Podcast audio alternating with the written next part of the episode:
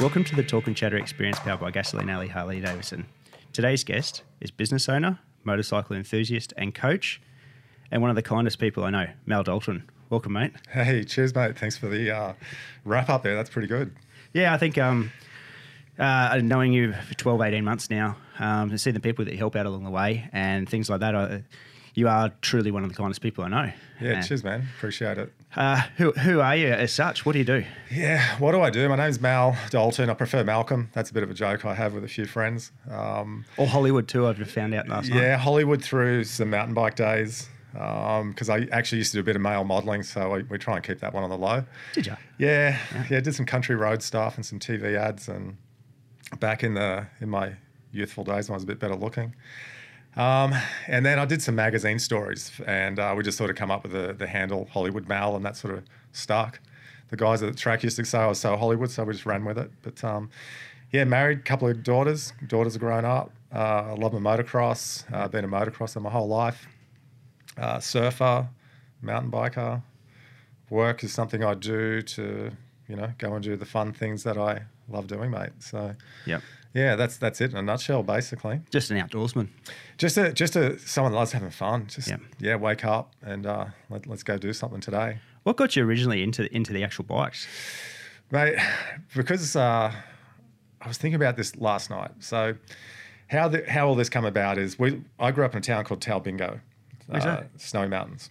It was a my dad worked on the Snowy Mountains scheme, and I was eight years old. The Talbingo had a town hall, and Easy Rider was on at the town hall. So R-rated movie, full of drugs and sex and everything. But me and my mates, we used to go down and watch the movies, Yep. and mum and dad didn't care; they knew where we were. So eight years old, went to see this movie called Easy Rider. It just had a really cool poster. Um, the scene when they roll the choppers out and there was chrome glistening off the Harleys, that I was sold. I was, I was in. And, uh, you know, we watched that movie. We didn't care about any of the, you know, you watch the movie now as an adult and you go, man, it's all about drugs. But back then we were just fascinated with the motorcycles and these guys riding through the desert on these Harleys. And uh, to the point that my neighbor at the time, uh, he was eight years old as well, we made a pact and we said, when we're 30, well, I'll meet you at the desert in America and we're going riding. wow. uh, never happened, but I, I always wonder whether he was there. yeah, he he's probably up. still there. Wait. Yeah. Um, so that that that sort of started the fascination with motorcycles, and mate, we turned our, you know, our push bikes into choppers. That whole chopper thing. We went and bought, you know, high riser bars and put in our bikes and a and a you know banana seat and a sissy bar, and we, we were a gang. We started this Yeah. bikie gang thing. Um, that's that was basically it. And we just rode our bikes and just loved bikes, and that just had me, you know, fascinated in motorcycles. I have another story about um, we're visiting my grandmother in a town called Cowra, New Yep. South Wales, and again I was about eight nine years old, and I could hear this roaring noise up the road, and I went up, and the guy was out in the front yard working on a speedway bike. Mm. And he had it up on the side stand. He was revving it, and the wheel was spinning. And I was just hanging on the fence, as an eight year old kid. And this guy looked up and winked at me. And every time I see a young kid now, when I have a bike in my ute or QMP or anything, I, I just take myself back to that moment and go, it, it's moments like that that define my whole life. Yep. So, yeah, that's, that's sort of in a nutshell my motorcycle, you know, how, how I got into into bikes. Yep. Yeah. Mate, that yeah, that's pretty impressive, eh? From Yeah. that point, you you got straight into it, and I guess that's why. Uh, and we'll touch further on it as we go go on, but that's probably why you got into coaching now. Yeah, look, from it, it's funny, you know. I, I so got into this thing with the push bikes. Then I turned into a skateboarder. You know, Yeah. when I got to early teens, I was a '70s teenage kid, so I was a skateboarder. The typical, you know, um, we're following the California movement on skateboarding. We'd, we'd see a magazine, and that's what we wanted to do. So bikes become secondary. I had nothing to do with motorcycles until I was a teenager and started mowing lawns. Yep. And I went and bought a dirt bike. What'd you buy? I bought a HT1 Yamaha for fifty-five dollars. Fifty-five bucks. Yeah, HT190 Yamaha, absolute bucket of shit. Was it? But my older brother was an apprentice, and he bought an XL175 Honda, and that thing was just, you know, my, my dream was set. That that's Yeah. what I wanted. I wanted to, you know, I started trail bike riding up the back of. At that time, we were living in Cooma. We could drive out our driveway up the bush, and we were just motorcycle rats. We were just dirt bike rats, mate. So, you know, two or three of my mates all had dirt bikes. After school, we'd just go ride dirt bikes. From there, I just sort of progressed on to, you know, my older brother started racing. His friends started desert racing. Right. Uh, my fascination with Husqvarna started around then.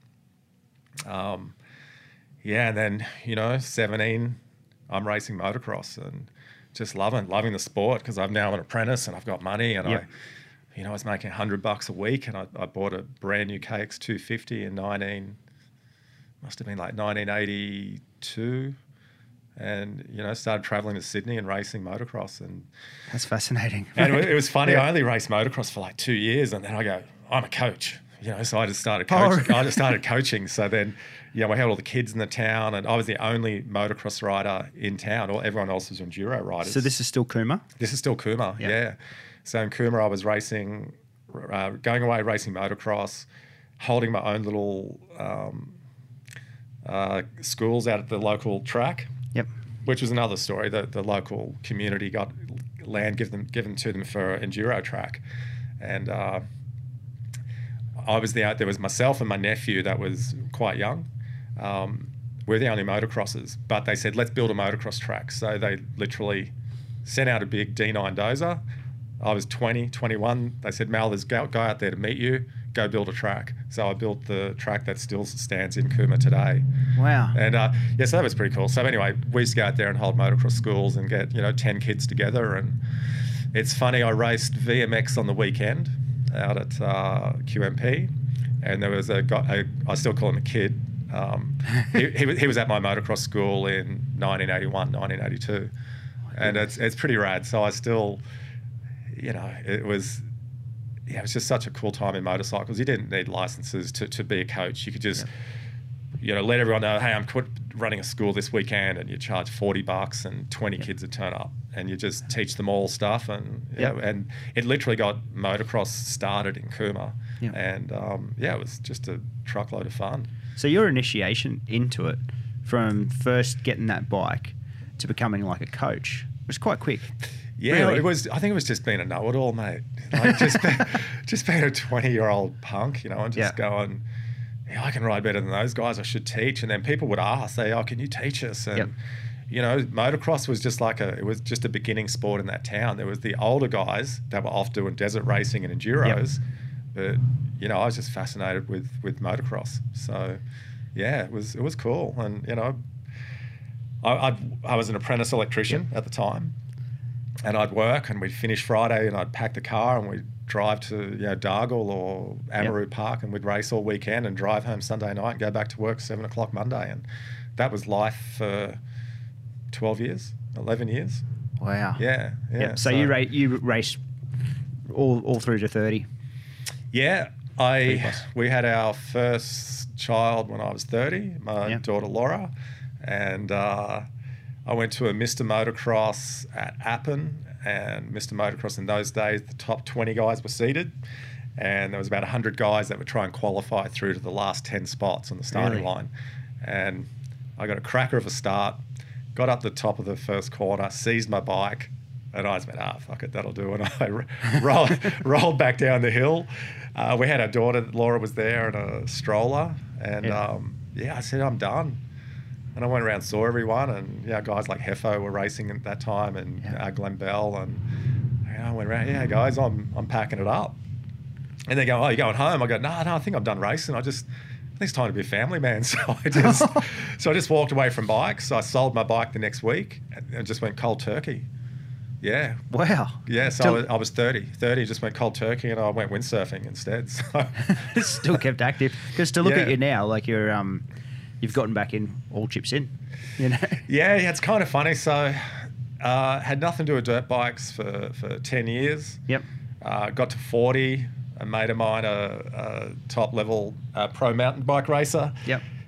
uh, was staying at my place. We're, we're on the Gold Coast now. We moved to the Gold Coast, and um, he was staying at home. And he goes, "I'm thinking of buying a dirt bike." And I go, yeah, I might get one too. So I went and bought a piece of shit Why is YZ252 stroke Yep. um, for like a couple of grand. Mm.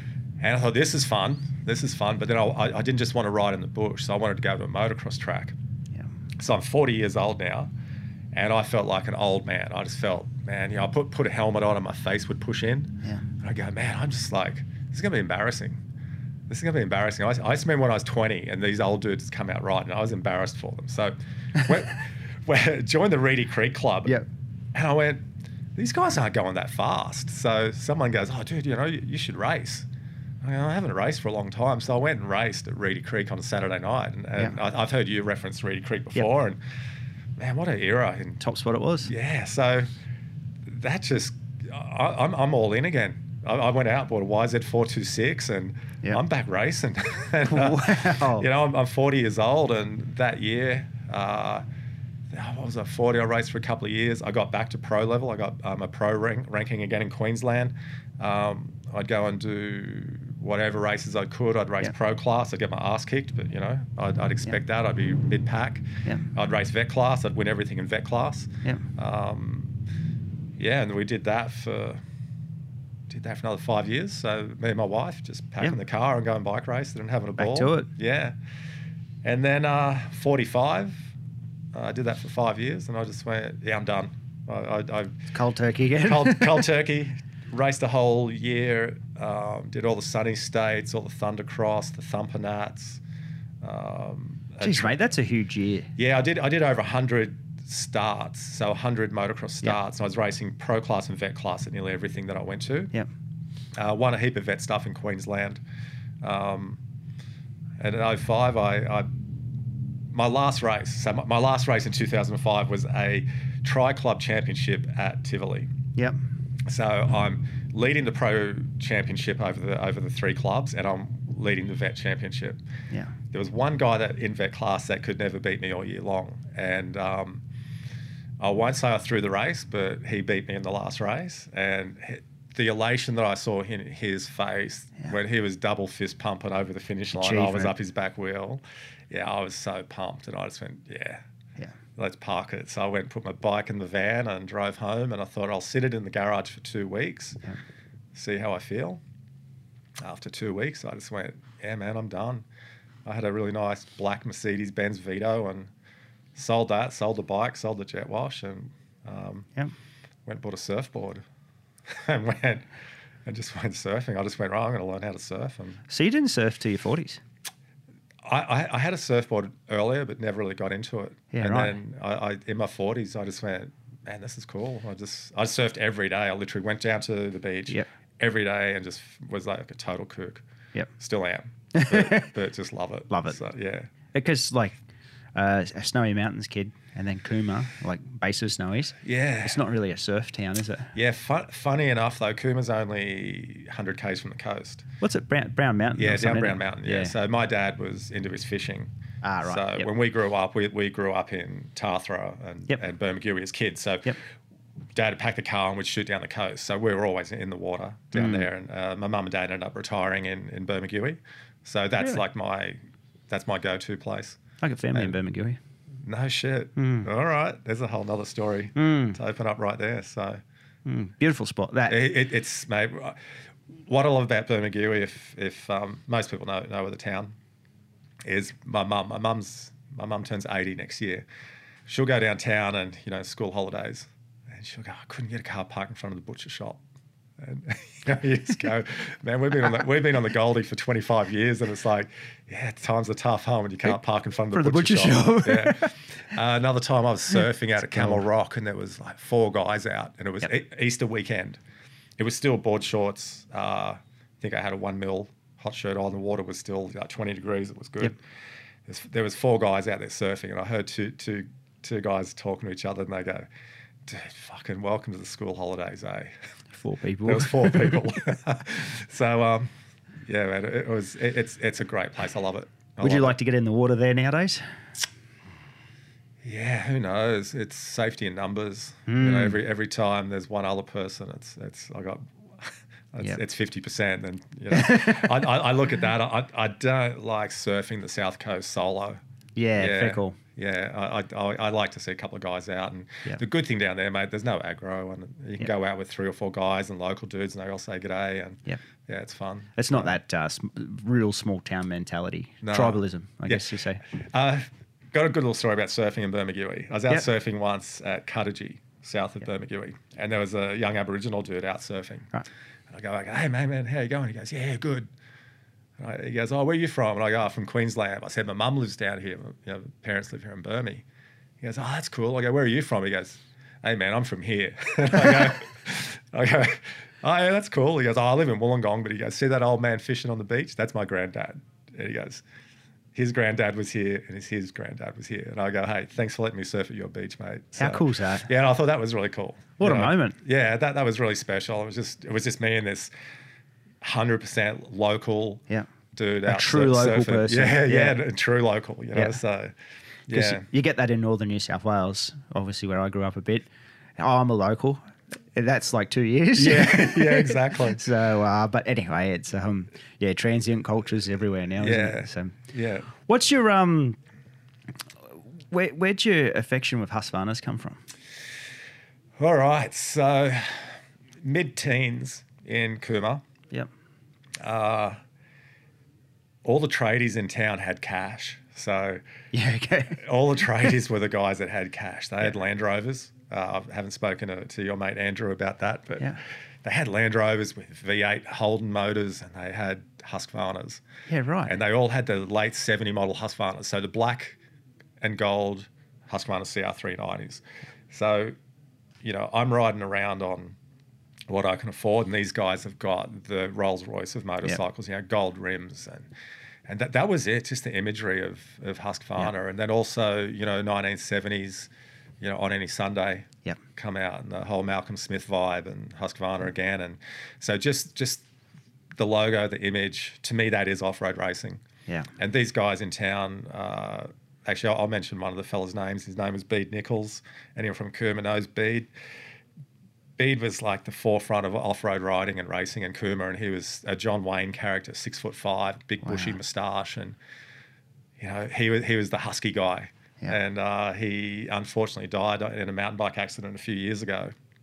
In his early seventies, he went over the bars and and had a spinal injury and died on the track. And you know, it's it's dying what you love and Yeah. die, die doing what he loved. But the fact is, my thing with Husqvarna, I, I I attribute to him, to this one guy. Is uh, yeah. So this Husqvarna that I built recently, this Husqvarna 500, um, yeah, was sort of a bit of a tribute to to, To him. this fella as well. Yeah. Tell me about the 500. What All right, is it? man. So, 1983, I raced a Husqvarna CR 250. So a white. It was the first of the white Husqvarnas. My mate Bede organised the bike for me through Husky Imports. So he got this bike, and it was just visually it was amazing Yeah. on the racetrack. Nowhere near what everyone else is up to. Everyone else is already water cooled, twin, you know, disc brakes front and back, twin single shock. I'm still racing a twin shock drum brake, air cooled 252 stroke. Anyway, we, you know, did race that thing for six months or nine months or whatever.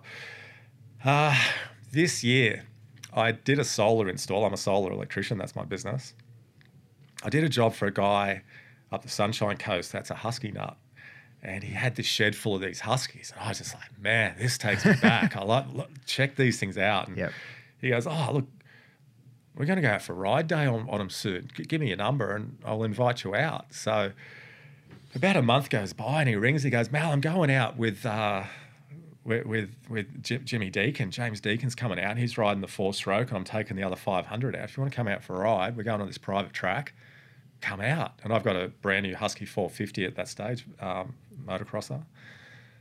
And you know, next minute I'm I'm geared up and I'm riding a 1983, I think it's called a TC, uh, 510 Husqvarna four stroke, twin shock, drum brakes, Yeah. and I just went, this is the shit. This is so much fun. Oh, you loved it. I loved it. I go back on my new 450. First, I nearly went over the bars on the new 450 because the brakes were just so Yep. aggressive.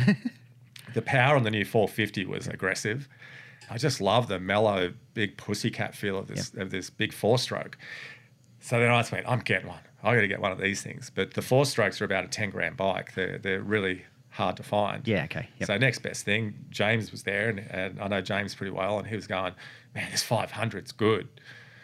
I was about to get onto the 500, and it pissed down rain. So Mm. with, one thing I find with VMX bikes, a lot of guys, if it rains, you don't ride them because you're just going to trash them. So Yep. I didn't get to ride the 500 that day, but that was it. I said to this uh, fella from the sunny coast, I said, "Get me one. I want one of these Huskies." Yep. So we found a few that were ready to go, Mm. and I went, "There's no fun in that." Yep. I didn't want the bike, you know, built and shiny and glossy. And, and there was one that I, I could have got. So we found this one that needed work. And I went, yeah, let's get that. So So have you done all the work on that?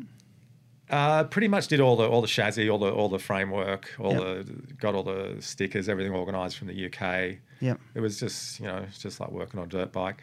We had a few problems with the motor. We had a uh, split crankcase and clutch basket. We couldn't get one here in Oz. Yeah. Um, we found there were a few parts in people's sheds, but because it's a common fault, they don't want to part with them. Yep. So um, Sean, the the Husky guy, sourced the parts for me from Canada. Yep. Um, built the bike up. It just looks amazing. You've seen photos of it. For sure. And I'll put I'll put some on this as well. yeah, it's it's such a rad bike, and um, I've only ridden it three days, and on Sunday I was racing it out at QMP. The the bike kicked back once and blew the clutch basket and split the crankcase again. So we're sending emails back to Canada and chasing up new parts. But in in one point, I'm not that pissed off about it. It's uh, you know, I was I was riding the bike hard on the weekend, and I, Yeah. when I did it up, I only spray painted the frame. So now I've fully stripped it. We sent the frame just around the corner from here to get powder coated, and um, yeah, so it'll come back bigger, better, f- faster, stronger, and we'll put a decompression valve in it this time, so it doesn't doesn't kick me back. And I think we'll put an electronic ignition on, so we know the ignition timing will be spot on. And Yep. yeah, man, it's it's funny. I actually built the bike not to race it. I built it to go out to any anyone that knows me through bike riding knows what I love about bike riding is just going out, hanging out. I love Yeah. Saturdays at QMP, just hanging out with the boys, doing laps, play racing. Yep. That, that's what I'm all about. I built the 500 to do that. Mm. You know, take the 500 out, do some laps, chase down some modern bikes, and have a, a piss ball fun on it. Yep. But the weekend was a race day. I went, all right, let's go out and race it. There was three classes I was eligible eligible to race. Yep. So I went, I'll race all three, So which is nine motos. Mate. So I did six motos on the thing, and um, I never got to race apples for apples. I, Yep. you know, it was a VMX race meeting, but I was lining up against 95 model CR 500s. Yeah, okay. So I'm on a starting line. It's like I don't give a shit. Yep. I'm, uh, you know, I, I want to chase these guys down, and I gave it a good good crack. I got like thirds and fourths, and Nice. I was happy with that. But uh, we only got six motos in. Uh, end of the sixth moto, uh, I lost. It's, uh, there was nuts and bolts of my bike all over the track. So I just went, no, that's it. It's done. It's starting Yep. to rattle apart. Rattle apart. Yep. Um, we've pushed it too hard. Let's pack it up and go home. And then that's when I found the split in the crankcase. Wow. So yeah. Anyway, well, she's she's a uh, big pile of nuts and bolts on my floor again now. It, it Yeah. is like, and I, I will put the photos in, but it, it looks good now. I can't wait to see it be powder coated and everything. Yeah, yeah, we'll get you out for a ride on it, and it's uh, Oh, I love it's that. it's actually really mellow. It's um, okay. The Huskies of that era were designed for European tracks, whereas the Japanese bikes, the 500s, were more or less designed for US tracks. So they were Mhm. designed under the feet of you know Ricky Johnson and Yep. Ron Lechien. So they wanted hard hitting, aggressive bikes. The Euro guys wanted mellow 500s. Yep. So they're a longer stroke motor. Mm-hmm. It's just a big pussycat. So more like um, instead of punchy, more corner speed. Yeah. Nice yeah. power coming Four out. speed Yep. gearbox. Yeah, right. Put it put it in third and go. Really? Yeah. Oh, I can't wait to. Uh, yeah, I can't wait to see it in real life. And yeah, I'd, I'd love to take Yeah, you we'll up get, we'll get you on a ride on it, mate. It's going to be, be a fun day. Yeah, that'd be cool. That'd Yeah. be really, really cool. And Yeah. I hopped on to uh, Josh's 97 250. Yeah. And like, that's not vintage, nothing like that. But it's amazing to go back and think when I was riding those at the time, that, oh, this thing's pretty full on. But Yeah. now, after riding the modern 450s and that, they're more, they got way more snap now than ever, don't you think? The new 450s are just, they're just amazing things to Yeah. ride. Yeah. It, it It's really funny. I rode the Husky last weekend. I've just bought a YZ 450, so I've got a Yep. 2020 450F. Yeah. So I rode the Husky, leave the helmet on, did did a moto on the Husky, Yep. come in, jumped on the Yamaha, and went out. And you just appreciate how good these new bikes are. Like the braking is phenomenal. Yep. And you know, guys are still putting bigger rotors and braided lines and you know, I, I have my front brake nearly into the handlebar, and Yep. that's still so much power in that Yep. in that front brake. The the power of the motor is just, you know, there's there's it's just a magic carpet ride from from go to woe. Oh, it's it's you know? endless. Yeah, and and um, but you know, it's funny. Ain't nothing rail like the Husky 500 around a corner. You can hit an outside line on that thing, and it's just, it's Just just, magic. Yeah, and I think it's because it's a bit softer, so Yep. the suspension settles in, and just the geometry. It's just a beautiful thing to ride. That's cool. I Yeah. can't. Yeah, I, I, I'd definitely take you up on that, mate. I'd yeah, like to have a ride or something. like. Enjoyment factor. Last weekend riding the Yamaha and the Husky. The Husky won. It, was, it was more fun. Yeah. I think that's, and I, you- you probably agree with this. That's why the VMX movement's grown so much, eh? Everyone's enjoying it so It's- much. Man, like that's the first. I've raced a VMX once. I, Yeah. I, the tribute to Tivoli that was on a couple of years ago. Yeah, yeah.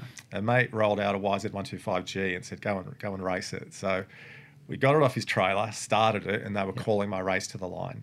So I'd never. I, I what gear do I start this thing in? So you've the- never been on it, never been on it. Yep. Radiator on the front, like on the on the fork legs. right?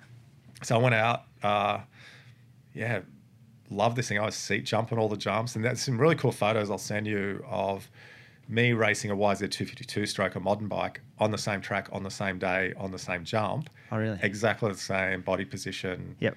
Uh, little seat jump over a tabletop, and it's so it was interesting taking like a old school modern technique Yep. onto an old bike that that bike never would have been ridden with that technique in that day. No. And it was fun. So that that sort of got a little bit of a, a bug Yep. for uh, know, a little bit of a bug for it, but it never never acted on it. Went out, you know, went out to my first VMX race the other day, and it's just so chilled and relaxed. Yeah. You know, I go, oh, they said six thirty. I get there at six thirty, and like people are asleep. You know, and then eight o'clock they go, oh, we'll push riders briefing back to eight thirty, and there was just no Yeah. there's no anxiety, no stress, and you get to the line, and dudes are just, "How you going, man?" And that bike looks sick, and Yeah.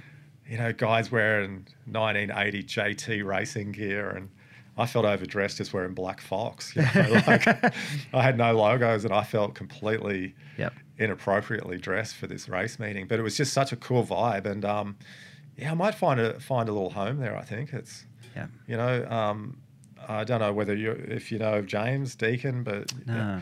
so James was a Craig Dack, Glenn Bell era Mm-hmm. motocross racer, top you know top three, top five guy in Australia, and amazing talent. Still is on a motorcycle. He won the world. He went over and raced his CR 500 in, at Farleigh Castle last Yep. year, and he won. So he's, he's a world champion in, in vet class, same age as me, basically. So he, he's sort of a he's into it, and for me, it's kind of I just didn't want to go and find this nerdy bunch of guys. It's like, well, Yep. here's a cool guy that I like, that I Yep. that I, I enjoy being with. Yep. If he's there, I'm going. Yeah. And and James broke his thumb the week before we went racing, so he was there with his son though, who, who had a, a pretty bad accident on the weekend and got hurt. Um, so all the best to, to young Griffin. I hope he hope he's doing well. But um, yeah, it's kind of cool, and it's it's it's just they're just a old dudes on old bikes, man, and everyone's having fun. There's a lot of young guys out there too. Like Mm. there is a lot of young guys out there. I, there's, there was a fella there. I don't know his name. He was on a 1974 Maico 500. He was hauling this thing. He was. Jeff only, Ballard? no, no, not, not GB. This guy was probably 25, 26. Yep. Man, he was hauling on this thing Wow. and uh, it's cool. You know, you get some young kids out there that are that are fast on these, especially like the ninety in the nineties, the ninety Yeah. model two fifties and five hundreds. Um, and there's, yeah, it's a good spectacle. It's just cool, and you know, guys coming over and appreciating the build on your bike. I mean, Mm. that's and, and You don't get that with the modern stuff. Man, no, I don't, I hope you don't mind me swearing, but there's no fucking ego, mate. You know, Mm. like there's just no ego attached. Where, you know, when I was in moto, you, you know, anyone that races motocross, that you know, don't lie. You all know it's it, it, it's the truth. It's it's just packed full of ego. It's what wheels you run on your car and what trailer you got, and you know, you don't rock up in a box trailer. You know, I uh, I went off. I started off road racing a few years ago, and guys are in box trailers and bikes laying down in utes, and I went, "This is cool." This Yeah. is, there was no ego attached, mate. And Mm. you know, Toby was still here racing in Australia, and you could go and say hi to Toby, and it's like, why isn't motocross like this in Australia? Why are they, why are these guys so Yeah. so up themselves? It's So- sorry, guys. Sorry, all the motocross guys, but you know, just just uh, pump the brakes a bit. Just just have have a bit more fun. Just enjoy it. yeah. I, I watched your podcast with Dan, and Yep. and Dan basically displays that Yeah. attitude as well. You know, he's just a cool cool dude that rides moto, and Yeah. I'm sure he had his he had his era when he was, you know, but- Um, yeah. like, like but you know he's i'm sure anyone can go up to dan and just say g'day and Yep. yeah i think dean ferris much the same dean's just a very down-to-earth guy but there's a lot of guys that uh, yeah man if you're not wearing the right t-shirt with the right sock slash shoe combo Yep. you're you're not cool so, And I think that's what's good about like the, some of the fringe sports that you're seeing in racing. Yeah. You know, I look at like we did the flat track thing on Saturday, Yeah, which yeah. was a, pra- a practice for it. But same deal, like just fun, like just really good people that just want to ride bikes and just have a good time. Fun's, fun's the thing, mate. Like Yep. when, I, when I do coaching now, I actually say to the kids, one of the first things I do, especially when the parents are around, Yep. and I- I've been ta- teaching a few young off-road kids that want to race enduro as well. Yep. And uh, I just go, look, if you, if you ain't having fun, go, park it. Yeah. Go, go, go put your bike in the ute. Say to your dad, Yep. just I'm not feeling it, mate. I just want to go home. Like if if it's not fun, don't ride bikes. Yep. So so you mentioned GB before, like good mates with Jeff. Yep. He is the like he's the spotlight for having fun on a motorcycle. Like the the you know, 61 years old, Is he 61? 61, mate. Sorry, Jeff. Um, he- he'll ride a bike every day of the week. Doesn't matter, adventure bike. Yeah. You know, just won't ride an e-bike. Don't don't mention the word e-bike. Oh, really? Is he a hater? Yeah, yeah. Well, we, we, we won't go into go into that, but he's he's a hater. But Gold. you know, yeah, just that that's that's what it's about. We you and I started riding motorcycles for fun. I started Mm. riding bikes when I was a, a kid for fun. Make it fun now, and that's why I'm still riding. I'm 57, 57 years old now, and I, I love riding bikes, mate. And I think that vibe comes out of me when I'm at the track and hanging out, and I don't feel like an old dude at all, mate.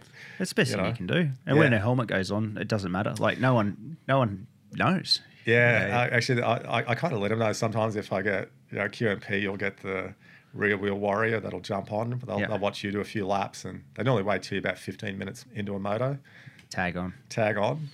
And, um, you know, it's like, all right, I'll, I'll up it and I'll have a bit of a crack. And then I, I don't mind taking my helmet off then and going, well, you should be a bit embarrassed, mate, that you didn't pass me on lap one. So, but, you know, that it's, yeah, it's just, I have fun, mate. I make it safe for myself. I don't want to get hurt. And, uh, you know, I'm lucky and fortunate enough to be fit and healthy that I can still, you know, throw down on a motorcycle and have fun.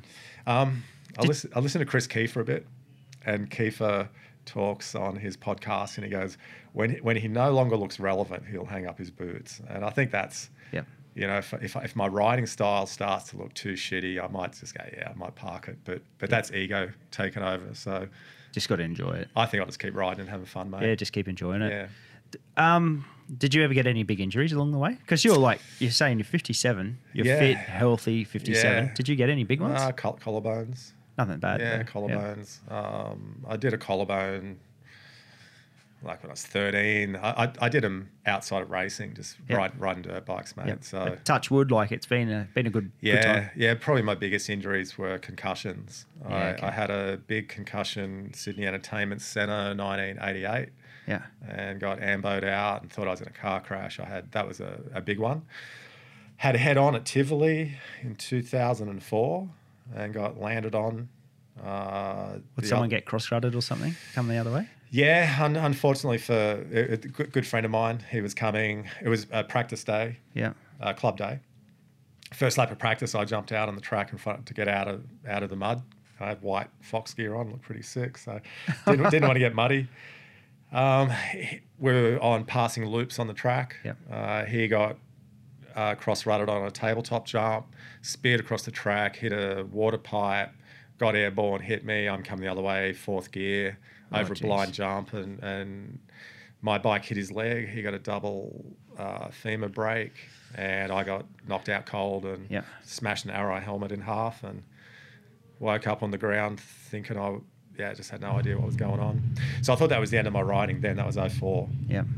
Um, that was a six month rehab, Yeah. Okay. you know, to, to even want to get back onto a bike. Yep. And then I went out with some mates out to Black Duck when it used to be open. That's right. Yeah. Yeah, had, still had had a dirt bike. Went out and rode. And did a few laps and sit down, had a little cry. I went, yeah, feeling pretty good. I had suspected spinal injuries. That was at the end of the day. I, they, they thought I'd uh, damaged my neck, so.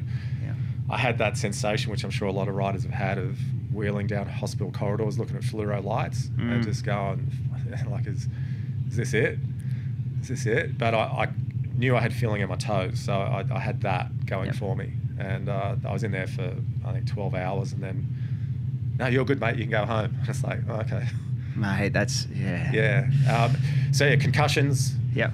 One knee injury, a couple of collarbones, and uh, broken fingers. Uh, when I started off road racing, little fingers start smashing fingers on trees. so I never experienced that. Yep. Actually, going off road racing, I never experienced scratched helmets. Mm. So Yeah, that sucks about Yeah, that sucks. that, that was the motocrosser coming out of me then when a mate goes, Get a bike with a headlight, mate, and come riding. And I Mm. went riding with him. So I went and bought a Husky 250 uh, T, TCs. T, T, TE, TE. TC. Anyway, oh, they the changed two-stroke. over the two different. Yeah. And I went out with him and I got all these branch scratches on my helmet. I go, what the, what the hell is all this shit? You know? Yep. Yeah, so that was my um, first day off road riding. Don't get that in motocross. Yeah, yeah, just you know, wash the roost off with the mud. So, but uh, yeah, so that that was um, you know, I, I suddenly went from being a old crusty motocross rider to going this off road stuff looks like pretty good fun. Let's go and have a crack at that. So- Enjoyed that too. yeah, so I'm sort of going off on a tangent, but what what I didn't enjoy about just trail bike riding was it was I thought the the world now become a motocross track. So I was going just balls out everywhere. I'd go out to Glass House and it was just uh, p- pinning it. And I, and I had a couple of crashes and realized that that isn't what you do. And I thought I was going to get hurt. So same guy that said to me, get a bike with a headlight, uh, asked me to come along to an AORC round. They were doing, they needed some riders just to ride the track, and they they had to be non-racers. And I went, okay, I'll come out. And and then suddenly I'm on this closed course where there's no one coming the other way. I know no one's gonna. I know no one's going to be coming the other way. Yeah.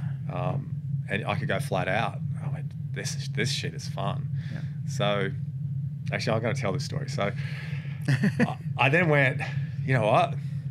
When's this race on? And they go, it's on in two weeks. I go, all right, now that I've raced it, but now that I've ridden the track, can I still come and race it? They go, well, yeah, you know, you're, you're old. So I just went, there. I just went, right, I- I'm not going to go and win. So I entered the masters class and went out and and uh, actually, that day when I, I flooded my husky, I dropped it in a creek, the only creek crossing, flooded a No. barrel full of water to tip it upside down, get the water out. So that, that was my introduction to off roading. Uh, so yeah, I, I went and raced this off road race, but I, I went as a motocross dude. So I had like brand new Answer racing gear, brand new, like I just looked sick. I had roll offs. I was washing my bike in between Yep. like heats, you know, and no one else is washing their bike. And in off road racing with these sprint races, what happens is you do your first race, Mm-hmm.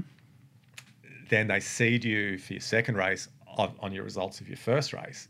So I'm looking around, there's all these middle aged dudes that are overweight. Mm-hmm. And I'm just going, man, I'm fit, healthy. I'm going to smash all these guys, you know. And there's chicks there, and I didn't know who Jemma Wilson was, and Mm-hmm.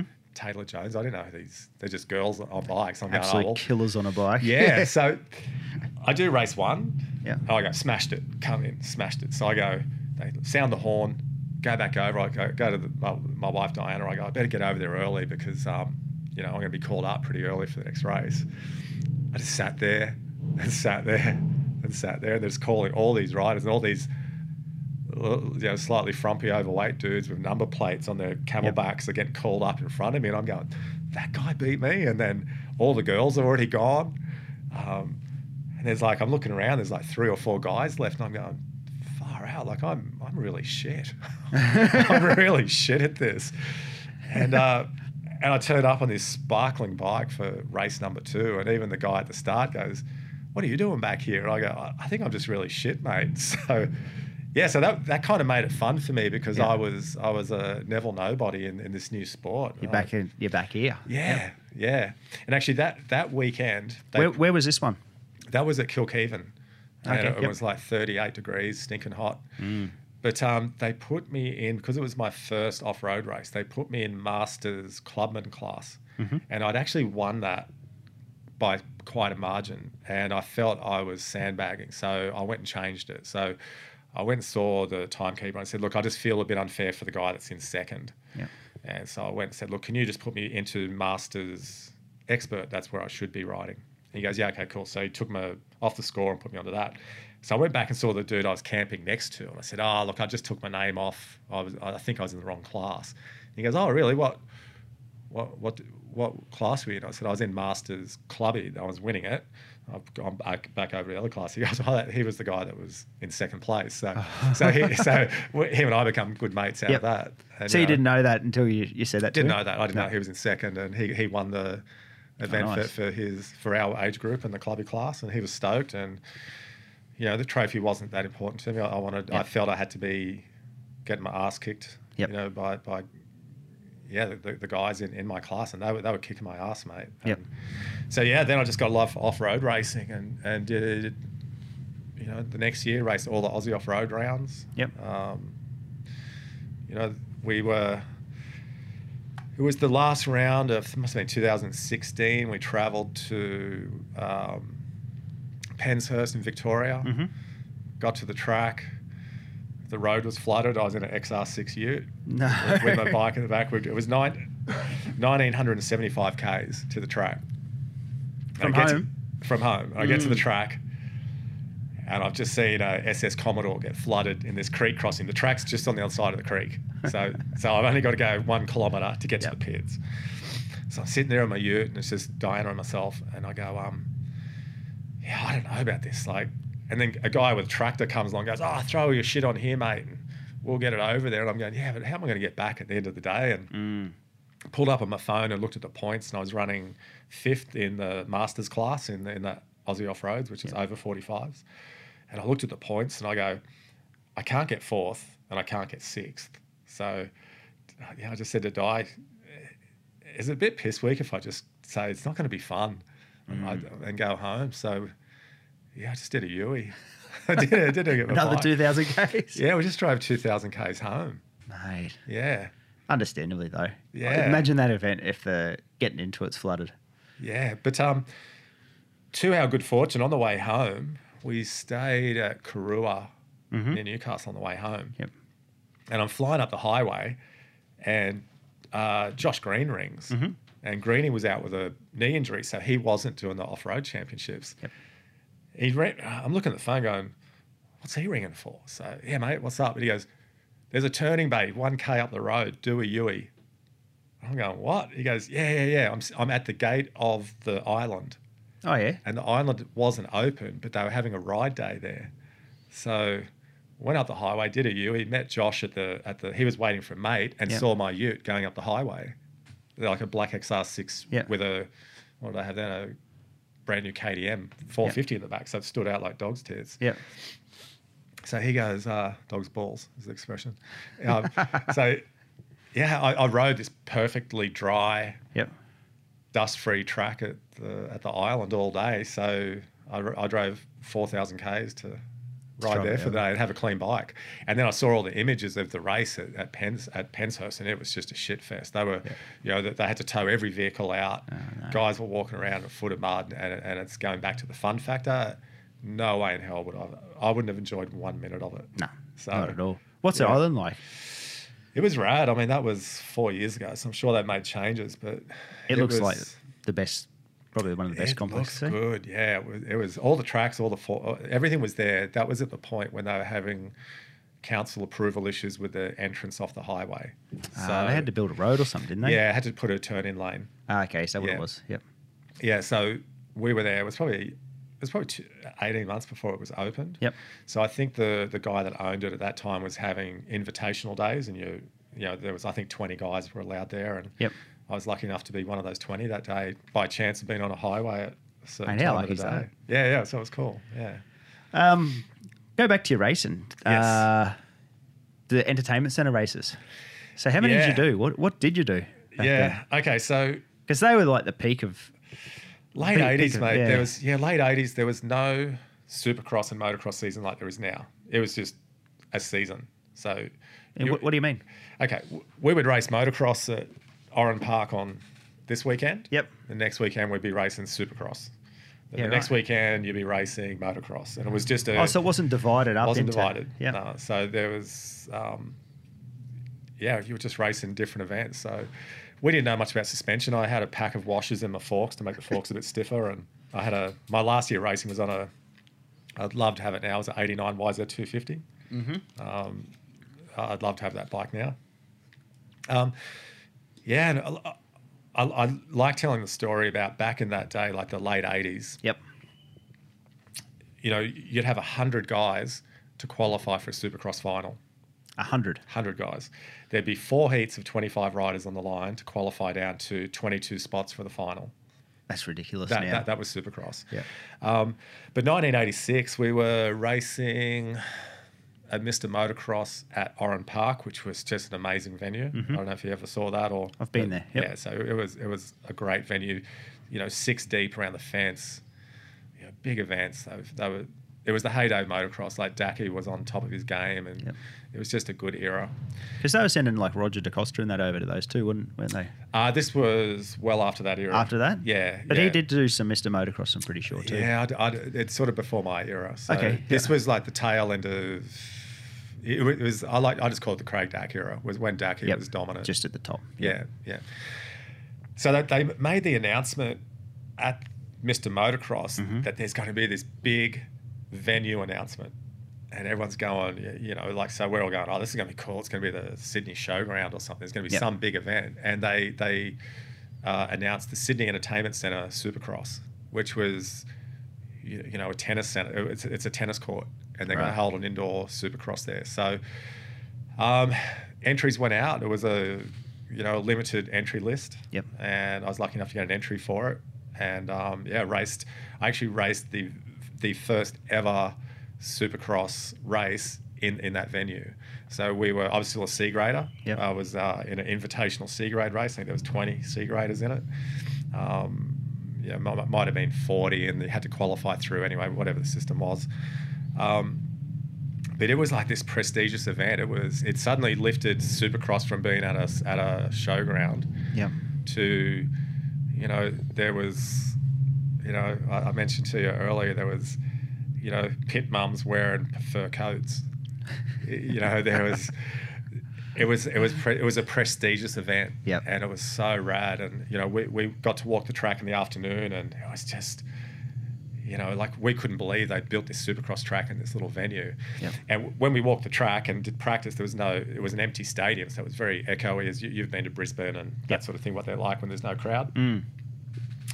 So we weren't allowed back into the venue until race time, and we were first race. So we roll up, these big doors open, and like I think it holds fifteen or seventeen and a half thousand people. That Like it just erupted, and we were just, we were just C grade punters rolling up to the starting line of this race. We were looking at each other. You, you couldn't even hear the bikes. I've actually got a photo on my Insta Yeah. um, of the start of that race. So I, I should try and flick it over to Yeah, you. for sure. It was so they had an orchestra's pit in the entertainment centre, and the track went down into the orchestra's pit and out again. And on the first lap, there was a pile up in that orchestra's pit. I got out of the shit, and Yeah. I, I was leading the race, so the first ever race. Because three, there's only eight guys on the line. Because three guys didn't finish the race, fifteen thousand people started yelling out "rerun, rerun." Oh, no. yeah, they reran the race and, and I finished fourth or something, but it was still just an experience. Like, Yeah. you know, we'd done supercrosses and we'd raced in showgrounds and you, it was the first time where the crowd was like part of the racing. That So you could hear really the crowd every. Yeah, it was Yep. it was deafening, and because it was new to the crowd, they that Yeah. yeah, it was it was it was cool. But um, that really ignited Supercross in Australia. You know, it was just there was so many different promoters, and we were racing wherever there was a speedway. They'd build a Supercross track, and there'd be a different promoter. So we'd Yep. race Newcastle, Canberra. You know, we we're just traveling constantly. You do a Supercross on Saturday, and then the next weekend it'd be New South Wales motocross titles at Mount Kembla. Yep. You know, it's So just, just the- constant on the go. it's just the same bike. Yep. Yeah, So no supercross suspension back then. And no, Supercross motor- suspension, yeah. A few different we're washers. and uh, I'm, I'm pretty good friends with um, guy's name's Mark Luxich. He he's involved with the Honda team Okay. now. So Uh, Mark used to be Glenn Bell's manager back in the day. So Yeah. when Belly was, you know, Honda rider for Australia, Mark was his personal manager and, and mechanic and went Yep. to all the races with him. And Mark is still involved in the sport today, which is really cool. And I saw Mark at Jim Boomba Supercross last year, and he goes, "Yeah, it's no different." Mm. He goes, "It's no different." He goes, "In fact, the, the stuff you guys were doing was more dangerous than this because, like, some of the Supercross promoters were making the up ramps out of steel triangular frames with timber uh, timber panels, No. and they just so they were just like cheese blocks on the Yeah. ground that you'd hit. Just wedges. Yeah, and then you know, uh, stutter bumps and whoops were made out of, you know, concrete pipes and just dusted over with dirt. And Yeah, it's a bit sketchy. yeah, you know, there was there was no timing to anything. It was just literally come out of a corner and just all right, hit this triple. I'm gonna have to try and pin it. So What yeah, did you race era. back then? What did you get through on that in that time? Uh, Obviously, you said '89. You had a YZ250, but before yeah, that, what was, yeah, race a few Kawasaki's, Hondas. I had a, quite a few Hondas. Did So ya? I had Yeah. the Honda. Probably one of my favorite bikes is I think they call it the Fat Boy. Had the low pipe on the Honda Okay. CR250. Yep, That was like an a- '86 or Yeah, something. something like that. 87 maybe. Seven. Yep. Then uh, uh, I, I actually had a KTM, maybe 88, 80, yeah, 88 KTM upside down fork. Wow. It, it was pretty sick. Yep. Um, yeah, I rode that for one season. Um, that one sent me to hospital in Sydney with a with a concussion. That was, they had a, they had a reputation for hitting a false neutral if you if you preloaded on on a jump. Yep. And you go to hit the hit the power off, it'd Yeah. Click neutral. Just go neutral. Yeah, so it just threw me over the handlebars into the face of a, a ramp and in, in the Sydney Entertainment Centre. Yeah, so that was I think '88. I I ended up in St Vincent's Hospital with suspected spinal injuries and Yep. and a pretty bad concussion. Mm. So yeah, Were they good times? In apart from that, it, they- it was you know it, it was fun, and I, I think it was fun because it was just a big brotherhood. Everyone was mates. So everyone Ev- got on then? Everyone got on. Yep. Yeah. Yeah. You know, even, uh, yeah, just you, you could go and talk to any of the top pro guys. You, you'd walk the track. You'd walk the track with the top pro guys. Everyone, whether whether you were a C grade or a B grade or A grade, you know, there was no pro, intermediate, Yep. amateur. It was A, B, C grade. Um, I only got to B grade at that point. B grade put you in A grade. Mhm. So it was always combined A and B grade. So I got to look. I got to race. You know, Jeff Leisk, Craig Dack, Glenn Bell. Got to line up against absolute legends of the sport. for sure. Um, Eddie Warren. You know, to be on, on, on a track with these guys was good. Uh, a Supercross final. My last year of racing, I made every Supercross final, Yep. um, except the indoors, which were only eight rider spots. Um, you know, if I got lapped by lap twelve, I, I, I thought I'd be doing pretty good. That'd probably sit me in mid pack. Yep. You know, so Wow. the freight train would start coming, and then it's like, all right, you start pulling over and pulling over, and yeah, but man, it's just such such fun, and Such a good era for for, for road racing and and dirt racing in Australia. That was huge. Yeah, eh? yeah. You look at the old photos of Oran Park for the road part of it. The hills were lined with people. Same with Amaroo. You, you Yeah. touched on Amaroo motocross as well. yeah, yeah, raced Amaroo. You know, the crowds that used to get out and support events was massive, wasn't it? yeah, yeah. What made Craig Dack so good? It's it's funny that now now that I'm older Mm-hmm. and know a lot of these pro guys from that era. Yep. I've, I understand a mindset that the average rider doesn't have. Okay. So I don't have it. Mhm. Okay. So I, I never won state titles. I, I won a vet state title in Queensland. So, but I never won championships. You know, so I, I was your guy that was at the races. So the difference between those guys like Craig, Glenn, GB, Yep. um, a lot of the off-road guys, they, they just have a different mindset that they are going to be the fastest rider. They just believe it. So They, they just believe it. Whereas I thought, right, if I train hard and I ride hard and I practice and practice and practice, yeah, maybe I'll get there one day. But they just went into it going, I think I can be the best. And, and I think Craig just had a had a stubbornness about him, and and at that point, I mean, he was being accused of being having an arrogance about him, but he was a pro athlete, mate. He was, Yeah. you know, he, the food on his table relied on his attitude and how he Mm. you know, conducted himself, and they were all, you know, professionally. I mean, Gawley set that path for all those riders. for sure. Um, Still is a leader in the sport too. yeah, Or both of them actually are in their own their own right. yeah, And funny enough, I've, I've never said good day to Craig Dack.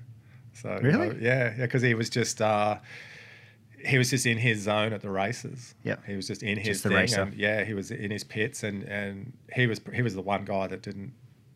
You know, Yeah. hey mate, how you going? It was it was he he was just a, the professional racer, and I give that to him. Yeah, hundred Mm. For sure. Like you look at the results in for the racing part, now the team part. Yeah. It's, um, he's obviously got some sort of fo- an incredible focus there. Yeah. you know. yeah, huge respect. Did you ever get across, maybe not to ride, but did you get across to the States to watch any of them, the outdoor or the supercross? Yes, I went to.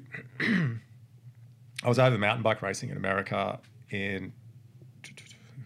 I think it was 2000, maybe 99, So I'll, I'll get to that too. When did you Yeah. get into mountain biking? uh, when I stopped motocrossing. Oh, really? It took Yeah. straight up. Uh, just as fun, just Yeah, as fun. I, I just bought a mountain bike 'cause they look cool. They had these, you know, in so let's say in 1990, mountain biking was just getting underway, and I, I Yep. liked the motocross looking bars on these bikes, and Yep. I thought I gotta get one of them. So I just rode. Living in Cooma, we had trails everywhere. I just went riding. Mm. Yeah, but um, yeah, no, I, I got to watch Ricky Carmichael on a one two five at Glen Helen. Uh, I've got some photos I took there of Jimmy Button um, on the 400 Yamahas. So that Oh, era must have been maybe 99. 98, 99? Yeah. Uh, McGrath was there. It was Yeah. at Glen Helen. Yeah. Uh, Sebastien Tortelli slaughtered everyone, and Ricky was. So that was cool to be able to watch that. Um, went over in 05 and watched Bubba, his first season on the 250s. Yep. Or the open class, but he was on a 252 On the stroke. 250, yeah. Yeah, so we went over and watched, uh, went, went with a mate and watched a couple of rounds. That was crazy, wasn't it? Yeah. Like that 05 season, and that was Yeah, nuts. yeah, we were there at Phoenix when he broke his arm. We Oh, were really? in practice. Yeah, there was one section, a rhythm section that, you know, Chad and Kevin and all those guys were pulled up, and Bubba was just smashing this thing. And then next minute he's over the bars, and, Yeah. and that was it, broken arm. So Yeah, so you got Yeah. to see a bit over there, though. yeah, yeah, so that, that was fun. Glen Helen, that, that's a cool place, eh? Glen Helen was cool. The funny thing was, we were there because Troy Lee put on a mountain bike event at that race. So I was there in mountain bike clothes. I was there as a mountain biker because we were there racing the Norbers, the National Off Road Mountain Bike Association Right. mountain bike racing. So So this is 99. That's This is that event. th- this is this is this off road event. At, Yep. Yeah. So uh, good mate of mine, Michael Ronning, was a pro downhill racer. Yep. Lives on the Gold Coast. Um, he got an invite through Troy Lee to go to this thing. He goes, oh, yeah, we got an invite to go to Glen Helen. I go, all right, cool, let's go. I didn't really make much note about that I was a motocross rider. Yep. I was a mountain bike guy now. Mm. And Troy Lee held a motocross event on one of the hills in Glen Helen at, at lunchtime. And it was a four rider downhill moto event Yeah, on, right. on mountain bikes. So we, we went there to watch that. And Yeah. Oh, it Oh, was- that's cool. It was funny because midway through the last open class moto, Michael just goes, "Yeah, I'm done, man," and he started walking back to the car. So I was like, "Oh, I'll just watch the rest of this." I think. Yeah. So yeah, we weren't there to go, you know, frothing to go to Glen Helen. Yeah. Yeah. Total different. Yeah, total different to what I would have expected you to say about that then. So. Yeah, yeah. My, my head was mountain biking. Yep. We, you know, we, we couldn't wait to get back up to Big Bear and go go downhilling. so Man, that's crazy. Yeah, Michael's from Giant. giant Nerang, yeah. Yeah, he's actually someone I'd like to get on here because yeah, he's got a bit of a killer story He's, too. Eh? he's yeah, and uh, you know his friendship with with Glenn Jacobs, good, good. Yep. That you know well, and yeah, no, he's he's he's a good guy. Mike and I spent a lot of time together. He lived with us for a little while, for on and off, and yeah, just another pro athlete that just had Yep. that mindset that wanted- Dedication, yep. dedication, want to be the best, and you know now he's doing well with his business, and I wish him all the well there. And we we, you know, we see each other.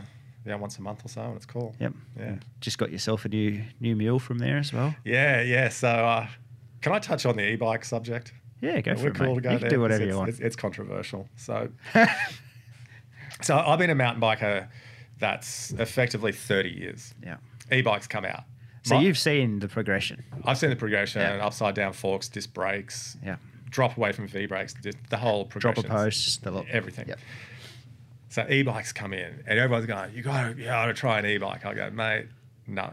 You know, if, if I want power, I'll go buy ride my moto."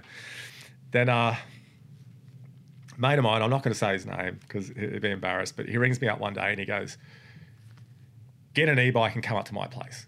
Mm. Don't don't care where you get one from. Get an e-bike and come up." And I go, And he was pretty persistent. So I went, all right. So I rang Michael at Giant Nerang. I said, dude, can you lend me a bike for a day? He goes, yeah, yeah, yeah. He said, yeah, I've got a, a giant rain. Come and grab it. So I grabbed it, went up to, it's up the Glasshouse Mountains. Rode the thing 50 meters. And I went, yeah, okay, I get it. Straight away. I get it. This, this shit's good. We went out and rode two and a half hours.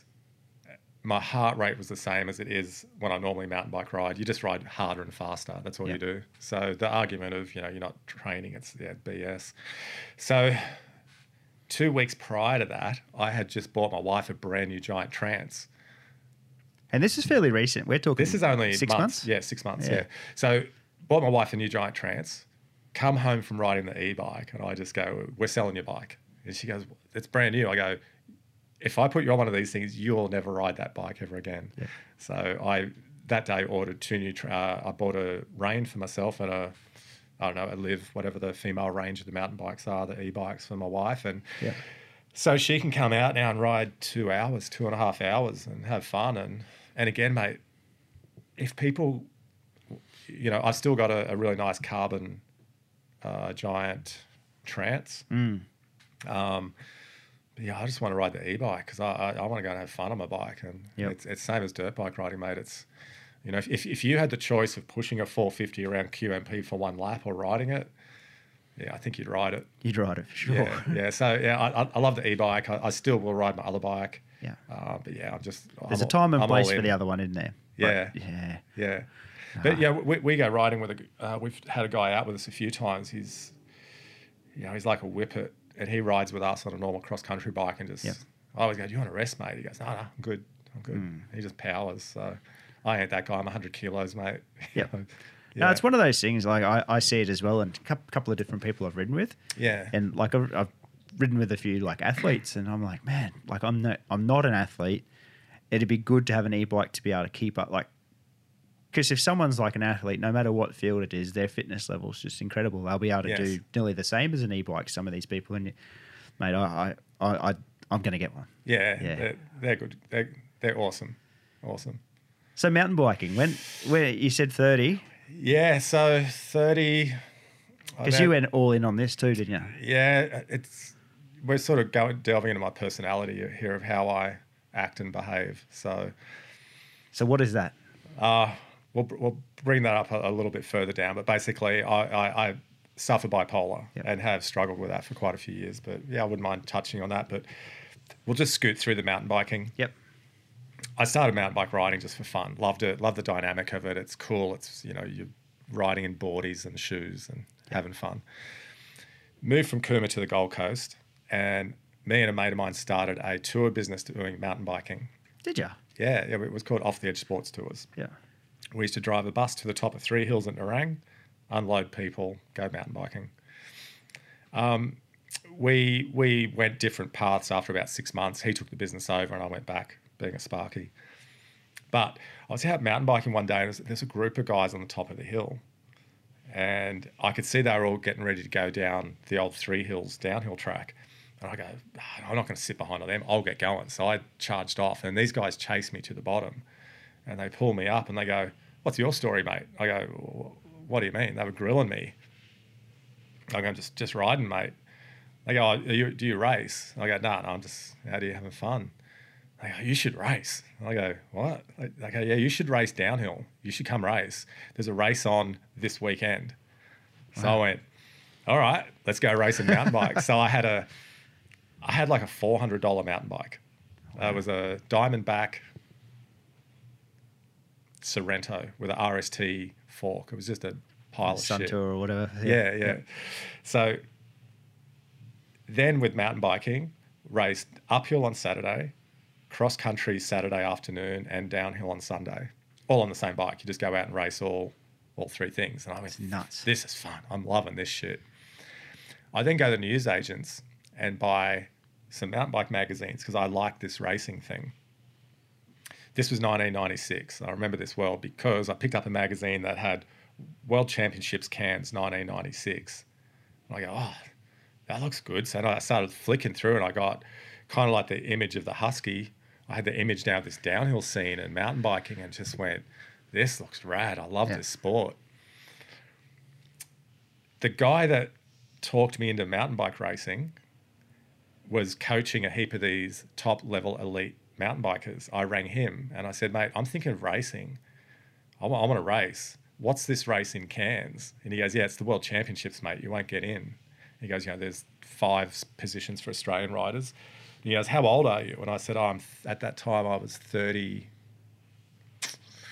I was 33. Yeah. And he goes, There's a vet class over 30s. I can probably get you in with no results based on your, because I told him a bit about racing moto. Yep. He goes, Give me your results from motocross. I'll see if I can get you in the Australian team. So, from being a non racer in about April, I then was racing the World Championships at Cairns in September that year in, in the vet class. Now, I went there to race cross country, dual slalom, and downhill. Downhill practice was first. I did one run on the downhill track. By now, I've bought a little bit better mountain bike. I bought a dual suspension uh, Cannondale with two inches of travel front and back and V brakes. I did one run of the downhill course and I didn't even get the cross country bike out of the box. And I just fell in love with downhill racing. Yeah. And then that it just took off from there, mate. Then it was typical me. It was just all in Yep. downhill racer. Let's go racing downhill. And I bought a San Andreas. Um, was it Mountain Cycle San Andreas? And then next thing I got upside down forks and disc brakes front. She's a motocross back. bike. Yeah, it's a motocross bike, and you know I went racing in New Zealand and Spain and America and yeah, just just out of my own pocket just to go and have fun. Out. So yeah, and I don't even know how I how I did all that, but that that all happened and got to meet a lot of really cool people and, I know a lot of industry people, uh, especially overseas. Got to meet a lot of a lot of people there and a lot of the top pro guys here in, in, Australia that were racing overseas. Yep. Uh, got to manage a couple of riders with their careers. So how how like you're a Sparky from Cooma, Mm. Yeah. that's done all this stuff. How did you get to manage and like Nathan Rennie for one? Yeah, Like, so how, how did that happen? So, 1998, I go to race the Masters World Championships in uh, Mont Sainte Anne, Canada. Nathan is 17, still a junior rider. Um, I've been given a contact at Big Bear with a, a team owner, Yep. and I was going over to plug Chris Kovarik, Mm. who had just beaten Australia's top downhill races in a pair of board shorts, Dunlop volleys, and a flannelette shirt. Um, Seriously? Yeah. So no, this kid was from Deception Bay and has just beaten guys who are World Cup level riders. So I was at the World Championships. Nathan was there with me. I said to Nathan, I rang Nathan's mum and I said, if I'm going to stay for two weeks and go to Big Bear, does Nathan want to come and hang out and just go mountain biking? So now I've got Nathan in tow with me. Yep. We finished the Worlds. I think Nathan finished second in the Junior Worlds that year. Um, I went to Big Bear, met this guy that owned uh, Crank Racing, Q R A N C Racing, and he had a GT downhill team. And I went into him and I said, I got these two kids from Australia, Chris Kovarik, Nathan Rennie. They're going to win races here in America. And he goes, mate, big call, big call. I go, trust me. That, all we're after is bikes, accommodation, get them to their races, let them keep their prize money. And he goes, all right, you're on. So we did a handshake deal. I didn't make, I, I did it because these guys needed help. Um, yeah, we got them signed up with this team and they packed their bags and went racing mountain biking in America. And their first race at Mammoth Mountain, Yep. Chris Kovarik won it. Straight away. Yeah, and I believe that was a World Cup actually, and and won, you know, beat like the best of the best Yeah. at that time, and they both went on to do very well that year. Uh, end of that year, Chris, Chris, we signed with Intense Bicycles. Yeah. Uh, Chris has been with Intense since then, um, which is pretty cool. Uh, Nathan went on and did his own thing uh, with Yeti. He was sponsored by Yeti and rode for them for years, and then he looked after himself. I just basically looked after Chris because he, he needed someone to guide him and help him, and I was more or less like big brother.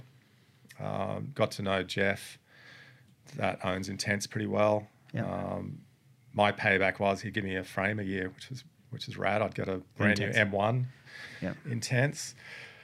Uh, so Chris was with Intense for a few years, and then Michael Ronning was out of a deal. Uh, so I rang Jeff and I said, "I got Michael Ronning here, mate. He needs, let's get him on a bike." Yep. And he goes, "Yeah, we haven't got much budget. and we, we got a figure and went back to Michael and said, "Well, I can get you this." And he goes, "Yeah, all right, let's go." So we signed.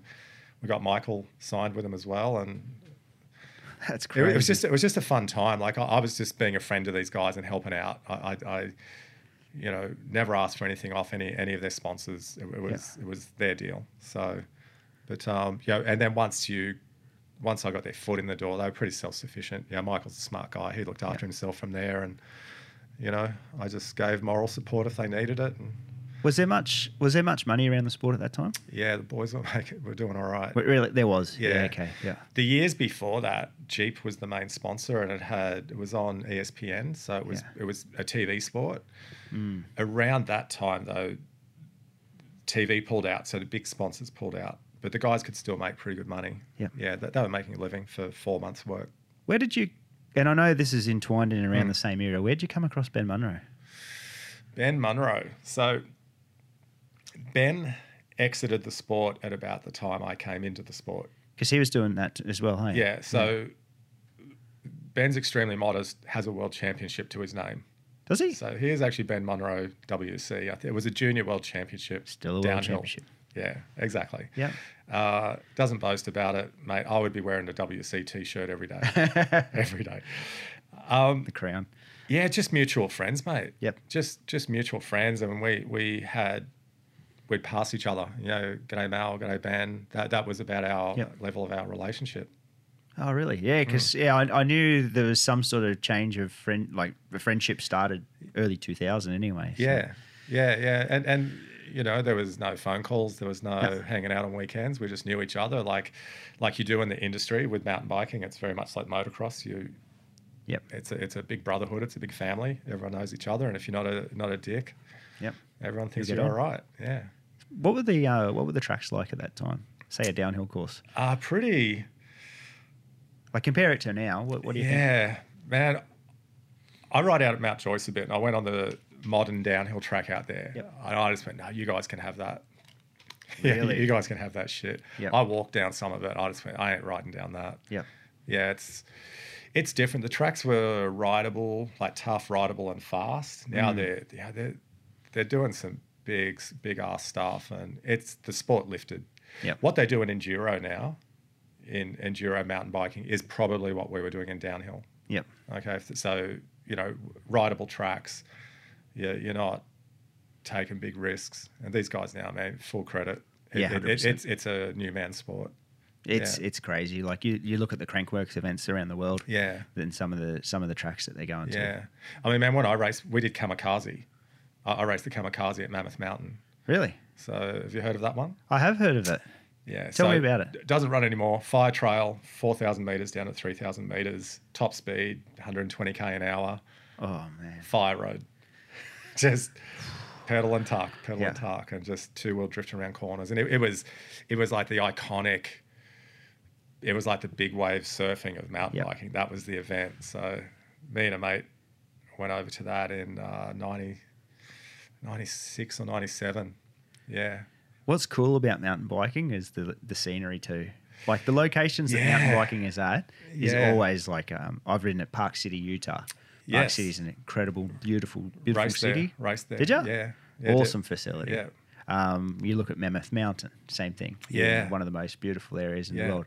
Spain, Switzerland, like Yeah. where all the places they go. New Zealand, obviously, is fantastic. Mountains and oceans, mate. They're, Yep. they're, the two spectacles on the planet. Yep. I, I believe. Pretty and, lucky. Uh, you know, I, I rode when we went over in 05 to watch the Supercross. We hired some, rented some dirt bikes, and went and rode.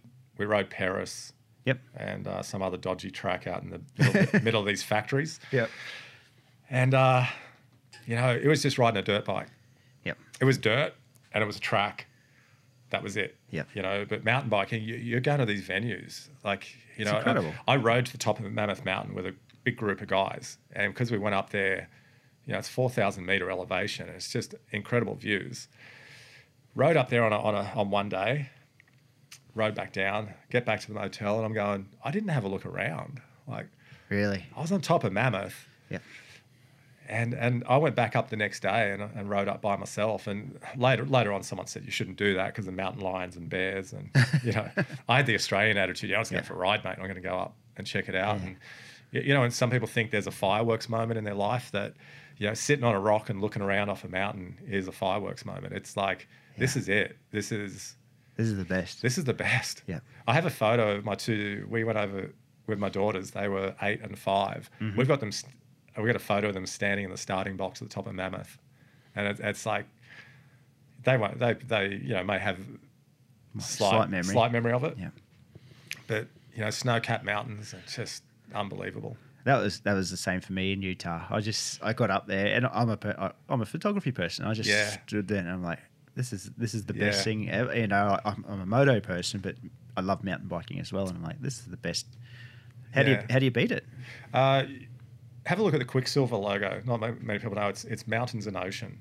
It's it's a, the triangle is a mountain and there's Yeah. a wave which is the ocean, and it's like that sums up my life. It's Yep. I love the mountains and I lo- love the ocean. That's what you've chased, yeah. especially growing up, I guess, in the mountains. Yeah, and, and you know, motocross is cool, but it's it's it's usually in a dusty, dirty paddock somewhere. But uh, the sensation of riding a dirt bike is is pretty That's hard. the to, best thing. Hard to beat. yeah, hundred percent. yeah. Now, earlier this year, tell me about a story of. Um, didn't you swap a mot- uh, swap a push bike or something? Yeah, look, What happened there? really quick one. Put a bike up, for, a mountain bike up for sale for Yep. fifty bucks or hundred bucks. I get on uh, Facebook Messenger. A guy sends me a photo of a cap, five t-shirts, a pair of slides, and a couple of jumpers. He goes, "Will you trade this for this bike?" Yep. And I go, man, like, is this guy just taking the piss? Like, you know, you sell a bike, a guy wants to trade you a, t- a tinny and a Commodore. It's always this.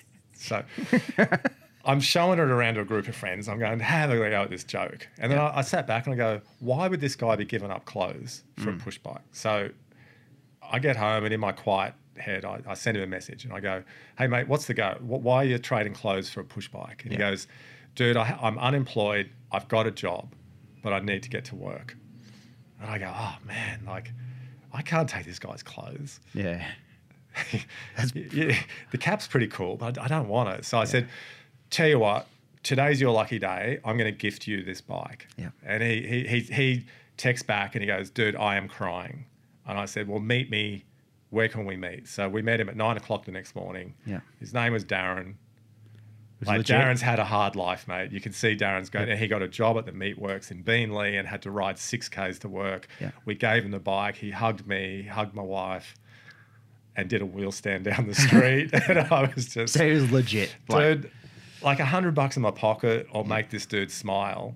And then s getting messages a month later, still can't thank you enough. And like I, I'm tearing up now, mate. Like it's just it's just cool shit to do. And I just wish other people, I just encourage people to, um, you know, shout someone a coffee. Yeah. Stand behind behind someone at Starbucks and just go, "Hey, dude, I'll, I'll get you this coffee," or or pay, just something nice. The feeling you get is just such a good buzz. Yeah, and that, you know, there's a movement now of pay it forward. Yeah. but it's not just that. Yeah, You this wasn't a movement. th- This There's no just- movement. This, is just, a thing. You know? Let's help this guy out. Yeah, Yeah, Because the cool. the pay it forward thing is a bit disingenuous. You know, now Yeah, it's like big a big cliche. thing, but Yeah. mate, that's yeah, that that is, and that that is one of the things I said at the start. Like the time I've known you, you are one of the kindest people Yeah, cheers, that I know. mate. The um. Now you touched on a bike that you just had before as well. Yes. Uh, your brother had this XL one seven five. XL one seven five. Now is that why you've bought this one? Is there a bit of homage to, to Okay. the older brother or anything? Quickly on this story, your interview with Andrew Wells. Yeah. Andrew's organising a ride up the Cape. I listened to your podcast and I go, I'm in. So I got in touch with Andrew and he goes, Yeah, look, there's a few guys that want that want to go, but no one's pulled the trigger. Ten minutes later, I text him back and I go, How's this Honda XL 175 for pulling the trigger? and he goes, What do you mean? I go, I'm buying it. So I bought the bike. I bought this XL 175. And it's what my brother had in whatever year. And it's what I've got now. And the plan is Yep. we're riding with Andrew. Uh, it's Andrew's initiative through the Adventure Garage. And Yeah. we're going to ride a group of inappropriate bikes from Cairns to the Cape and back and just have a piss ball fun time. And we're hoping to get you there to video it. Yeah, I'd love to. Yeah, Yeah. yeah, that'd be. Uh, I spoke to Andrew last week. I'm about to do some film stuff for him. Cool. as soon as the border opens up again. I've set the bar very low. XL one seven five. It's, it's quite low. I want to. I'd like to ride it, mate. It'd be. Yeah, it'd be be an fun. adventure and a half too. So it's it's uh it's like a smelly dog. It's outside the garage at the moment because it's got a slight fuel leak. So it Oh, has can't- it? yeah, it's sitting outside, chained to a pole. Oh, So- really? yeah. It looks But pretty yeah. tidy in the pics. Is it tidy or not? It's it's pretty tight. It's been built out of three bikes. It was an XL one seven five enthusiast. The Yep. ju- just this enthusiast had no idea of what a bike Renault is. He thinks a can of silver spray paint fixes everything. So, but um, he did put a new piston and rings in it. Everything's genuine. It's got genuine XL handlebars. So I'm running it as it is. I had all these visions of long range tank Yep. And I've just gone. It's 140 k's between fuel stops. Uh, XL will do 240, so I'm good. I can run the stock tank. Yep. And I think the whole the whole idea of what Andrew wants to do is have conversation pieces at every campsite we're at. So an XL 175 is going to draw a crowd. Yeah. 100%. Yeah. Yeah, So that's a- that- that's the idea behind that. Well, yeah, can't wait to do it. And yeah, kudos to Andrew for coming up with the idea. And I just can't wait to uh, jump on board. For sure, mate. It, it, and it'll be good. You Yeah. know, you get a good couple of couple of friends together. That's going to be a great trip. Yeah, it'll be fun. I believe there's a bit of a WhatsApp group floating around with it now. the- Yes, there's a yeah bike photos been shared and yeah. So at this stage, there's me plus two Yeah. uh, on my side, and I think there's Andrew plus one. But we'll, we'll probably try and cap it at about ten. That's it. Yeah. Yeah. it's next June or July, depending on border openings, etc. But Yep. You know, we'll make it happen. The uh, what's the rules for it? Wasn't there?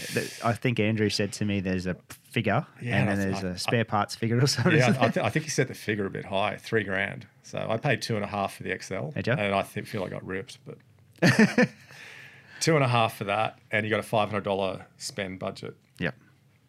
So thanks to my good friends at uh, MX Store, I'm two tires, grips, tubes,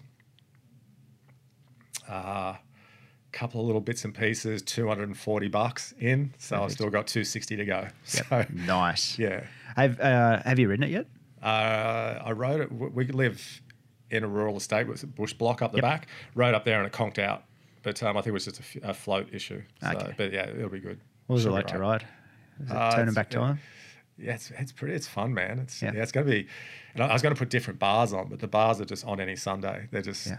They're just straight out of on any Sunday, so they got to stay. You've Um, mentioned that twice now. That movie. This I watched. Yeah. I watched it once this week. Yeah, I watched li- it Monday life-changing, night. Life-changing. Again, like I watched it a lot, but yeah, Yeah. Monday night I got home from uh, egg and spooning, as Ferg from here called it, around the flat track on Saturday. Yeah, And I thought I'm going to watch how they used to do it. Yeah. it's such a movie. what eh? a cool and how they used to race all disciplines to Yep. be AMA champion. Yeah, it was it's awesome. rad. It was So, incredible. Yeah. Now, Mm. was this a Mal all in moment? So what what happens there? Yeah, pretty much. Yep. It, it's it's uh, yeah, you Yep. said it. It's all in. All in. all in and and, and it surprised the shit out of Andrew because I think his conceptual idea to hey let's let's maybe make this happen to Yep. this this idiot's just bought a bike we're in Yep. and that that started the fire and now what's happened there's rivalry with another guy he's, he's pissed that he didn't buy the first bike so Gosh, so it's good it's it's lit the fire Yep. it's and and, and that's that's what we wanted Awesome. and, you know I know it'll sit outside of my shed for six months but I don't give a shit it'll, it'll be there and I'll ride it and I might go do some Vinduro on it which Yeah, would be cool. fun Yep. um, yeah, ride it to Canungra and have coffee. Oh, Park it's it, park. obviously it's registered, registered, yeah. of course it is. Yeah, yeah, I'll go park it amongst all the Harleys, and that'll Yep. be that'll be sick. Yeah, awesome. six before foot- before you buy three. before you buy your new one here. yeah, I, yeah, I, I, I've earmarked one downstairs. yeah, so, cool. Awesome. Now you're a non-drinker. Non-drinker. How long? Uh, 2003, the year I was turning 40. Uh, just one New Year's Eve, I, I was on pain medication for a bung knee. Yeah. was with a, we were on Burleigh Hill, Yeah. New Year's Eve, and there was a friend of ours drinking non-alcoholic champagne. I went, "That's cool. I'd, I'd never heard of Yep. this," and I couldn't drink, so I shared th- this with with her, and um, I just went, "Right, New Year's res, New Year's res, two weeks. I'm gonna go two weeks without drinking," and Mm. And then I went two weeks. And I went, yeah, "I'm just gonna go for a month," and you know, I felt good, and then I went, "You know what?" I'm gonna go three months, and then three months I was done. I was just like, oh, I'm not a drinker now. So I just, I just, for no other reason, it just didn't work for me. I wasn't a good drinker. Yeah. I was a binge drinker and smashed the shit out of myself. So for me, it was just doesn't work for me. Yeah. And and without it, to have constant clarity of mind, Yeah. no feeling of concussion, like that. That's what I just do not miss. Is to me, being concussed is like waking up hungover, and, Yeah. and that's a shit feeling. So I just, uh, yeah, flicked it out of my life, and I don't give a shit if people drink. My wife likes wine with Yeah. dinner, and You know, that's uh, yeah, it's just me. I don't smoke. I don't do drugs. I don't drink. Yep. It's pretty simple. It's pretty, yeah, pretty Yeah. clean cut. Yeah. Do you do you take uh, any meds for bipolar? Good question. I I had for ten years. Mm. Um, there's a good Seth Rogen joke about that. He, he does a job interview, Mm. and he goes, "I'm happy to say I'm six months medication free." And you know, but it was his choice. But uh, yeah, it's, it's literally six months. I have been medication free. Yeah. Um, yeah, and it's just something I monitor. I wasn't liking the continual feeling of vagueness that I had with the medication. I was getting a bit of double vision, so Yep. I just weaned off it and monitored it. And you know, a lot of my depressive moments were circumstantial. Mm-hmm. So I sort of believe in removing those circumstances, and the good side of me is usually pretty good. And just, uh, but unfortunately, it does make me buy XL 175s in 10 minutes. 500 Huskies. 500 huskies in you know one day and but you know fortunately enough with my work I, you know we're, we're not rolling in cash but fortunately enough I can do do a couple of little Yep. indulgences so yeah Yep. That's all part of it. Yeah. And and you, you try and do other things for for the mental health side of things and that as well, eh? yeah riding motorcycles Yeah. That's ri- it. ri- riding dirt bikes and and having people around me and putting out a good vibe and and Good people. yeah just good good people exactly man just good Yep. people and you know the people in our sport it, it, it's just it's a it's a family. It- it- it's pretty cliched. Everyone says that, but it, bloody is. is, yep. It bloody is. So One of the cool things I, I like seeing about you guys, and I see it online, is it's Diana, isn't it? Yes. Going out riding and that together on the mountain bikes. Yeah. That's it. That must be a um, that must be a good thing for you, hey? Yeah, and she's been my you know pit tootsie since you know 1980. She was there at the start. Yeah, she, she's been with me since I started racing, and she didn't actually like off road racing that much because she doesn't get to see me. Yeah. You know, it's not. Uh, she's more worried about me being out in the trees. That's 40 years, mate. Yeah, yeah. We've been we've been married 36 years this year, so yeah, de- decent haul. Yeah, it is. Yeah. So she was there in 1980, hey? Yep. Yep. Yeah. That's incredible. Yeah. Did you ever did Good you ever go on the road the road, uh, road side of things? Uh, I've I've played on road bikes. I've had a Honda Hornet. Oh yeah. Uh, but a mate of mine was a professional road stuntman, uh, road road bike stunt guy, and used to go past me wheel standing, sitting on the handlebars. Yeah. And I just went, yeah. I, I, it just spooked me a bit. So I got into cruisers. I bought a, I've had a you know Vulcan and a Boulevard, and I've also had a V Strom.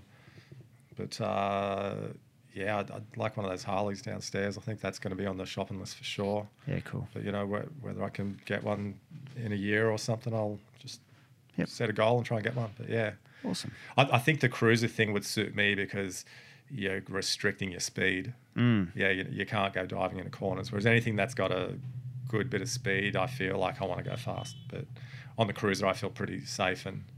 Yeah, Makes sense. Mm. The I, I, I rode the um I rode one of the baggers the other week actually. I rode it up to McCoy's Cafe up at Kooyar, and like man, it's unreal. Yeah. Like that was the first bagger I think I may have ridden, but yeah, it's so yeah so good for the street. yeah. And know? Di loves sitting on the back and going for rides and Yep. up Mount Tambo and Yous are the ultimate couple with all that sort of stuff. You know, you do so much together, eh? Yeah, there, there is a little bit of a thing about you know how the success of good marriages is Yep. stay the stay the fuck away from each other. that's that's uh, an American comedian's line, but it's yeah, you know you just got to give yourself a little bit of space and Yep. and yeah, just enjoy the things you do do together and Yep. yeah, it, it, it works. Perfect, perfect. Yeah. Now we met at Ride for Luca. Ride for Luca, yeah, Hey, how good's he going? Hey, man, it, it's just good to see he's a kid. Yeah. And you can just follow him and his family on Instagram and just go, you know, we- yourself included. We all had a part of that, and Mm. it was such a such a great journey to be on Mm. with with a fantastic outcome that that could have gone. It was a coin flip. Yeah, it was. It was. Uh, it really was. And you see, you know, such humble, beautiful people Yeah. to get a result like that in the end. Yeah. um, is the best thing you can have. Yeah, So, was that a good thing for you? Like you did, you did a lot, a lot behind the scenes with that. Yeah. So, look, I only just started to follow Luca. He only uh, had an Instagram page about a week or two before he got sick. Yeah. And I was showing my wife, and I look at this. This is Ben's little boy, Luca. He's such Yep. a cool rad kid. You know, hang ten on a skateboard and surfer, and and then a week later, there's a there's Ben with Luca in the child in children's hospital Yep. On it getting an MRI, and I'm just sending Ben message going, what, "What's up here, dude?" And he goes, "Yeah, I'll tell you tomorrow. I'll tell you tomorrow." And anyway, that's when they got the diagnosis of Luca being sick. I felt I just wanted to do something. I didn't know what. So the next day, I was racing Sunny State, um, Queensland. Thought I'll just get some jerseys if I can and get some autographs and give it to this kid to make him smile. That was literally the start of Ride for Luca. We, we put on this board hashtag Ride for Luca. Yep. Monday, I had Gavin Eels helped me out. We got stickers made. They designed them. We got, and we started this fundraiser through one of Ben's friends in Byron Bay, Ilky. She she formed the GoFundMe, Yep. br- brought everything together, um, and then you know I, I was sitting there going, you know, this, this kid's sick.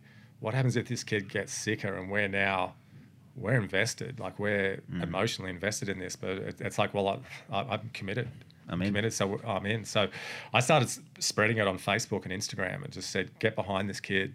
You know, here's the GoFundMe. Let's support this family. Let's, you know, Luca's mum went to hospital when he was diagnosed sick from Lennox Head.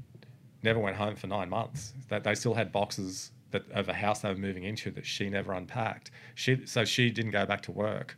This family needed support, and it's like, well, you know, let, let's do something. Yeah.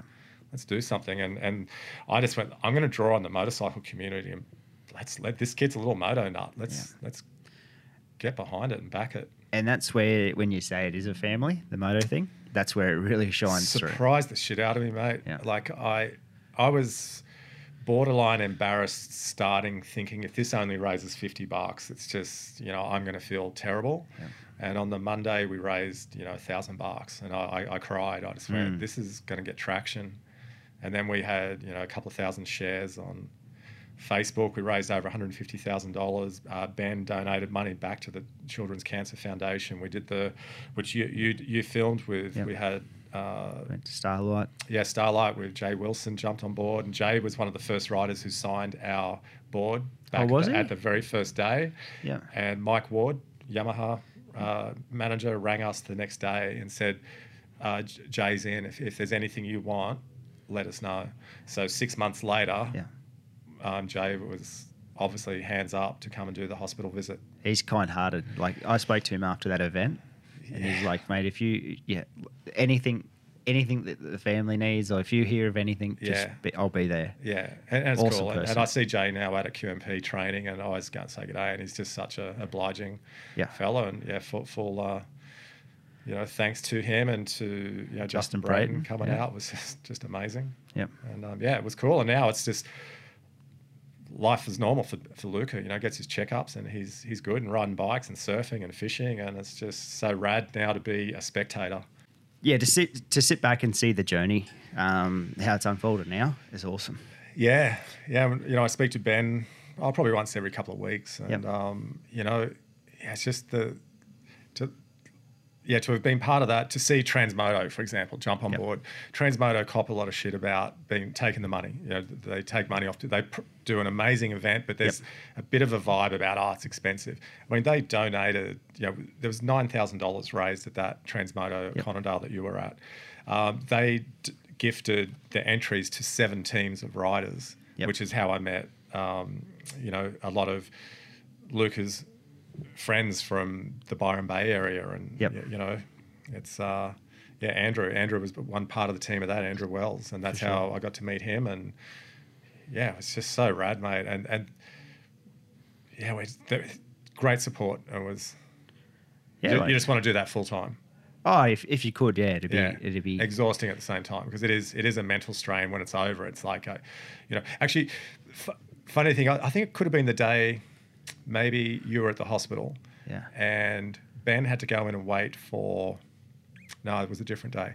Went in, it was Lucas' final clearance. Mm. So when you ring the bell, yeah, so we, we went in for that, and we sat out in the waiting room with Usa, Luca's mother, um, Larita, his sister, and Luca and Ben went in, and then Ben came out and just went like this after an hour, and I had lost my shit. Yeah. I ran down a corridor, and just yeah, like just bawled my eyes Yeah. out, mate, just thinking, wow. And then then I come back, so I'm going right, I'm good, I'm cool. Yeah. And I come back, and Ussa hugged me and just said, thank you, thank you, thank you. Yeah. And just broke my heart, you know. So then we went out and did the ringing of the cancer bell, and it was a good vibe. And but then you know you're watching the next family roll in, Yeah. and and you you spent a day there with us and you saw it and it's just man like people that sit out and bitch about how tough their life is and Yeah. yeah get a grip Yeah. Get off the sideline. See, Yeah. get, see the real stuff, you know? yeah so you know from that i mean I, i've adjusted my life a little bit where I, I tend to i have a reputation for not giving a shit and i just give a shit a lot less it's you know because it's like man really Yeah. Yeah, there's no point getting hung up on stuff that yeah is just no point. Yeah, and that, that kid Luca, like, his life's going to go on, and you know, I think I've said to you before. I just love to be at his twenty first, and for him to go, "Who's that guy?" Yeah. and, and then Ben go, "Yeah, well, you know, Mal sort of like, yeah, Yeah. it, it'd be that'd be fun." But Because seeing him, um, I got to see him ride. We filmed the ending Yes. for the riding. His hair had grown back. yeah, You know, mum and dad are there, and like, yeah, that was it, it's, yeah, one, one my short filming sort of thing. yeah. By far, that's the Watched it last night. I, Did sh- ya? I showed a family friend last night. Yeah, that was you know while I was editing it, certain parts I was like, oh man, this is hard. Like Yeah. listen to you know yourself talk Yeah. for the interviews, and um, Tony, Ben's mate Tony. Yep. Um, yeah. we- Uh, ben Carso and I rode together in, the, Tony in Carson. our team. Yeah, Tony Carson. Tony Carson. Yeah, Listen to him talk, and he's going through. he- was going through his own things. Yeah. And uh, have to you, you you're in it. You've got headphones on. You're editing all this stuff up of all this very emotional stuff. It's it's. Yeah, it's, it was a very touching thing to do. Yeah. and it's good to great. Uh, it's fan, fantastic to be a part of. You know, Yeah, so, yeah. I mean, that's that's literally where you and I met. Yep. Was uh, a guy called Mick's going to be there? He's, he's going to do some fil- film of you, and I go, all right, cool. Who is he? So Yeah. It turns out once you got there, half the crew were people that hung around. There's a young fella down in Ballina, so Oh, that was pretty cool. So yeah, most of No, it, was, it was good, man. It was it was good to be part of, Yep. and I encourage. What what I'm proud of the most, it was, yeah, one of my crazy little ideas. Yep. But it it took off and got traction and and worked amazingly well, and you know, it was it, it never once was it about me. No. Uh, actually, one of the coolest things, I was at an off-road race and I had Ride for Lucas sticker on my bike, Mm. and a chick come up to me, this young girl that was riding, she goes, "Oh, I've been following that kid on Instagram," yeah. and I went, "Ah, it's so good." That's Just so out of the blue. Out of the blue. Yeah, that's cool. Yeah, and and to me that was like, yeah, there you go. It's not about it's not about me whatsoever because you know, uh, I may get accused occasionally of having a bit of a powerful ego, but it, it's not. You know, it's just, um, yeah, that that was all about helping this family and. But, you know, you got to put yourself out there to do that as well, and and we did that, and it was good to see so many people come together. Hundred percent. It was fantastic. Well, mate, I think this is a pr- pretty good time to uh, to wind things up as ever. We've, Yeah. we've we've all Cool. gone for an hour and Part probably one, hour thirty five. Oh, at least you know, like we could talk. We could literally talk for hours. You've got so much uh, history there. Yeah, Um, yeah, thank you, thank you so much for coming in, and uh, it's always a pleasure to talk to you because you're always you are always a positive person and Yeah, always cheers. just around the sport that I love. So yeah, good. cool. Can, can I bring something up with you as well? Depends on what it is. Okay. so with my work, I travel out west a lot. Yep. So I got about a six hour drive out, six hour back. Mhm. Perfect timing for two podcasts. So I have my regular podcasts I Mm-hmm. listen to. So knowing, knowing you, knowing your personality, I'll, put, Mm-hmm. I'll give Mick's podcast a bit of a crack. So, man, I've never listened to anything where it's not about the interviewer. Mm-hmm. And and I just love it. I love it the fact that your ego is not involved in these interviews, Thanks. and it just makes it such a pleasurable listen. Whereas a lot of other podcasts, and I'm sure you're aware of the ones I'd be, um, you know, there's some American ones and other Aussie ones, and it's more about the person and, and the, the interviewee is almost Yep.